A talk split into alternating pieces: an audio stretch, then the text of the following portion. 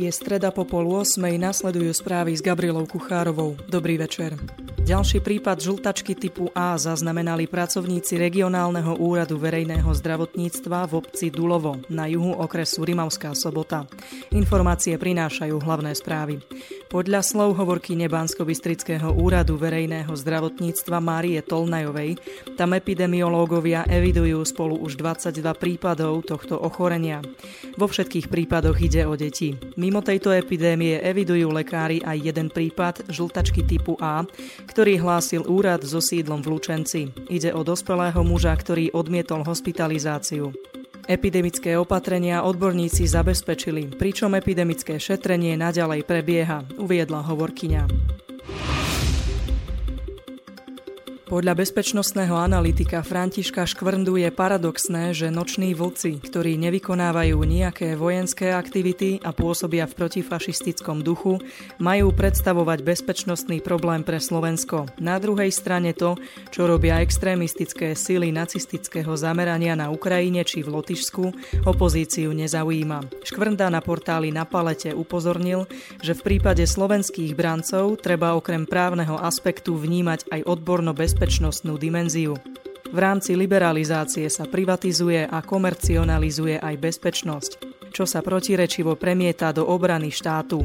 Fenoménom, ktorý je u nás málo známy, sú súkromné bezpečnostné spoločnosti, pričom samozrejme nemám na mysli SBSky. Vstupujú do súčasných ozbrojených konfliktov a plnia aj funkcie, ktoré v minulosti mali v náplni iba ozbrojené sily, povedal. Ako pokračoval, sú právne regulované a majú na to osobitnú štátnu objednávku, za ktorú sú veľmi dobre platené. Skladajú sa najmä z bývalých príslušníkov vojska a bezpečnostných zložiek. Inou otázkou je podľa analytika príprava mladých ľudí, ktorá má branný charakter. Pri nej musia byť zaistené štátne kontrolné mechanizmy. Podľa neho je rozdiel medzi záujmom časti mládeže o vojensko-technické otázky a organizovaním takejto prípravy pre vybraných jednotlivcov. Slovenský premiér Peter Pellegrini možno bude musieť čoskoro hľadať nového ministra financií. Peter Kažimír, ktorý je v súčasnosti aj podpredsedom vlády, by mal do konca tohto roka skončiť na poste šéfa rezortu financií a presunúť sa do Národnej banky Slovenska ako guvernér. Nahradil by tak súčasného guvernéra NBS Jozefa Makúcha. Podľa denníka ZME by mal z ministerstva odísť koncom tohto roka, pretože by chcel ešte byť pri schvaľovaní rozpočtu na budúci rok. O tom zvyčajne poslanci hlasujú v novembri a potom by sa mal presunúť do NBS. O odchode šéfa rezortu financií sa údajne rozpráva už dlhšie. Denník poznamenáva, že dôvodom môže byť jeho únava z politiky, ale aj nespokojnosť so smerom, ktorému šéfuje Robert Fico. Súčasná hlava štátu Andrej Kiska s Kažimírom spory nemal.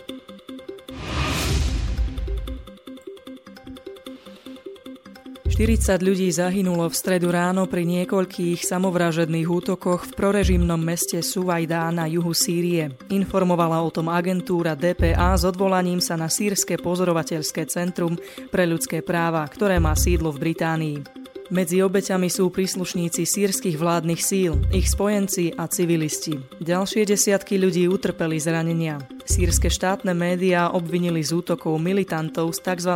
islamského štátu. K útokom v Suvajde došlo v čase vládnej ofenzívy na juhu Sýrie, kde vojaci bojujú so skupinou napojenou na islamský štát v blízkosti hranice s Izraelom okupovanými golandskými výšinami a v iných oblastiach na juhu krajiny. Vládnym silám sa podarilo v pohraničnej oblasti opätovne ovládnuť územia, ktoré boli predtým kontrolované povstalcami a v súčasnosti s nimi zvádzajú boje, uzatvára portál hlavných správ.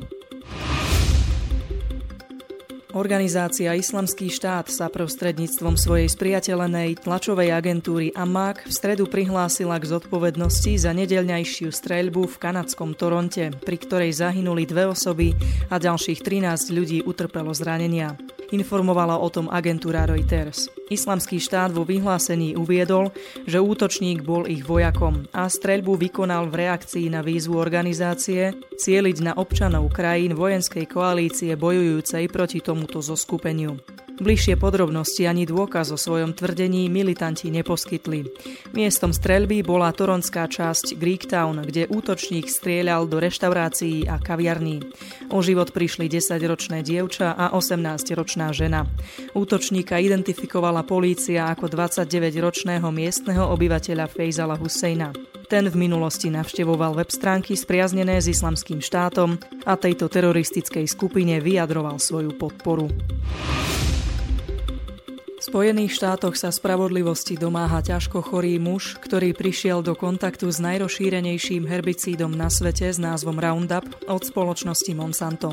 Dwayne Johnson vôbec ako prvý výrobcu herbicídu zažaloval pre podozrenie, že spôsobuje rakovinu. Niekoľko rokov pracoval ako správca školských pozemkov, uviedol denník e-dnes. Keby som vedel, že je to škodlivé, tak by som to nikdy na školských pozemkoch nestriekal, prehlásil pred súdom v San Francisku. Johnson trpí rakovinou a lekári mu dávajú len niekoľko mesiacov života. Podľa žaloby dvakrát vraj volal na zákaznícku linku spoločnosti Monsanto s otázkou, či je prostriedok nebezpečný. Hoci slúbili, že mu zavolajú späť, podľa neho sa mu už neozvali. Monsanto tvrdenia o karcinogénnosti herbicídu odmieta. S ľuďmi trpiacimi rakovinou máme súcit, ale vedecké dôkazy jasne preukázali, že glyfosát ju nespôsobuje, uviedla firma pre denník Guardian. Johnsonovi právnici argumentujú, že spoločnosť sa dlhé roky snažila zastrašovať vedcov a sponzorovala vedecké štúdie, ktoré popierali riziká spojené s jej výrobkom. Americký prezident pozval svojho ruského kolegu do Washingtonu. Informovali dnes české parlamentní listy. Reakcia Kremľa bola zrejme vlažnejšia, ako Bielý dom očakával. Vraj ešte nie je ten správny čas. Moskva v útorok vydala vyhlásenie, podľa ktorého si Vladimír Putin nemyslí, že je rozumné teraz prijímať pozvánku na prípadnú jesennú schôdzku. Diplomat Jurij Ušakov novinárom oznámil, že jestvujú aj iné miesta, kde sa môžu obaja svetoví lídry v blízkej budúcnosti budúcnosti stretnúť. Ako príklad uviedol summit G20, ktorý sa bude konať v novembri v Argentíne. Ušakov novinárom povedal, že by bolo múdrejšie počkať, nech sa usadí rozvírený prach po minulotýžňovom Helsinskom samite. S vlastnými plánmi, ako ovplyvniť dianie v Európe, prichádza bývalý poradca prezidenta Donalda Trumpa Steve Bannon.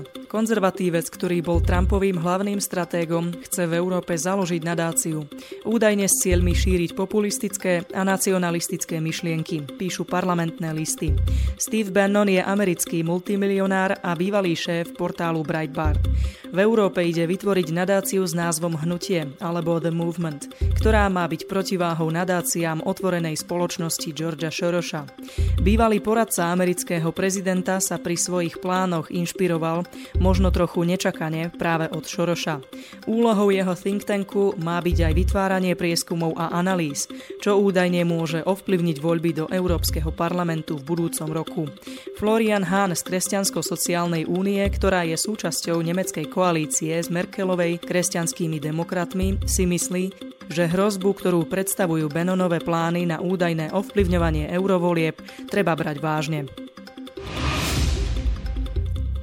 Talianský vicepremiér a minister vnútra Matteo Salvini zavrhol v útorok návrh Európskej komisie, v súlade s ktorým by členské krajiny únie dostali 6 tisíc eur za každého prijatého žiadateľa o azyl. Informovala o tom agentúra DPA. Salvini sumu označil za almužnu s tým, že náklady pre talianských daňových poplatníkov budú 40 až 50 tisíc eur. Európska komisia ponúkla v útorok pomoc členským krajinám, ktoré súhlasili s prijatím migrantov migrantov zachránených na mori, a to formou poskytnutia finančného príspevku a vyslania expertných tímov. Eurokomisia tak svoje predošlé koncepty doplnila návrhom, že kontrolované strediská pre migrantov by mohli byť vyskúšané v tých členských štátoch, kde sa migranti vyloďujú na pevninu. Experti by mali pomáhať pri vyloďovaní migrantov a pri identifikovaní tých, ktorí sú odkázaní na ochranu. To by uľahčovalo návrat ekonomických migrantov, ktorí nemajú nárok zo zostať v danom štáte. Maďarská vláda oficiálne oznámila Organizácii spojených národov, že Maďarsko vystúpi z procesu schvaľovania jej globálneho migračného balíka, informujú hlavné správy. Potvrdilo sa, že postoj Maďarska k migrácii je diametrálne odlišný od stanoviska OSN. Maďarsko nebude meniť svoju migračnú politiku a nezmení ju ani žiadny globálny migračný balík dodal šéf rezortu diplomacie Peter Siarto. Podľa maďarského kabinetu základná koncepcia tohto dokumentu OSN protirečí zdravému rozumu i snahám o obnovenie európskej bezpečnosti. Maďarské médiá však poznamenávajú, že námietky maďarskej vlády voči návrhu OSN neobstoja. Krajinám, ktoré ju ratifikujú, totiž z migračného balíka nevyplývajú nejaké povinnosti a svoju migračnú politiku si členské krajiny môžu aj naďalej zachovať. Navyše tento návrh údajne ráta aj s intenzívnejším bojom proti ilegálnej migrácii. Portál hlavné správy v stredu informoval, že holandskí novinári spochybnili výsledky vyšetrovania havarovaného lietadla MH17. Upozornili na skutočnosť, že veľké časti malajzijského lietadla stále ležia na mieste havárie.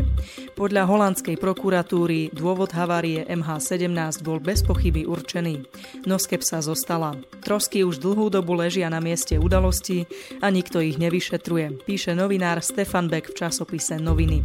Autor článku poznamenal, že otázkou je, ako dôležité sú tieto fragmenty. Ako príklad uviedol haváriu Boeingu v Bilmeru v roku 1992, keď bola príčina stanovená vďaka jednej skrutke.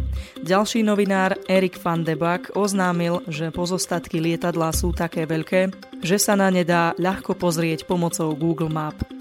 Pokiaľ tieto zvyšky nie sú zaujímavé pre holandské tlačové a štátne orgány, je možné, že ich vláda Donbasu posunie ruským úradom, aby vyšetrili, čo sa stalo s MH17, počiarkol novinár.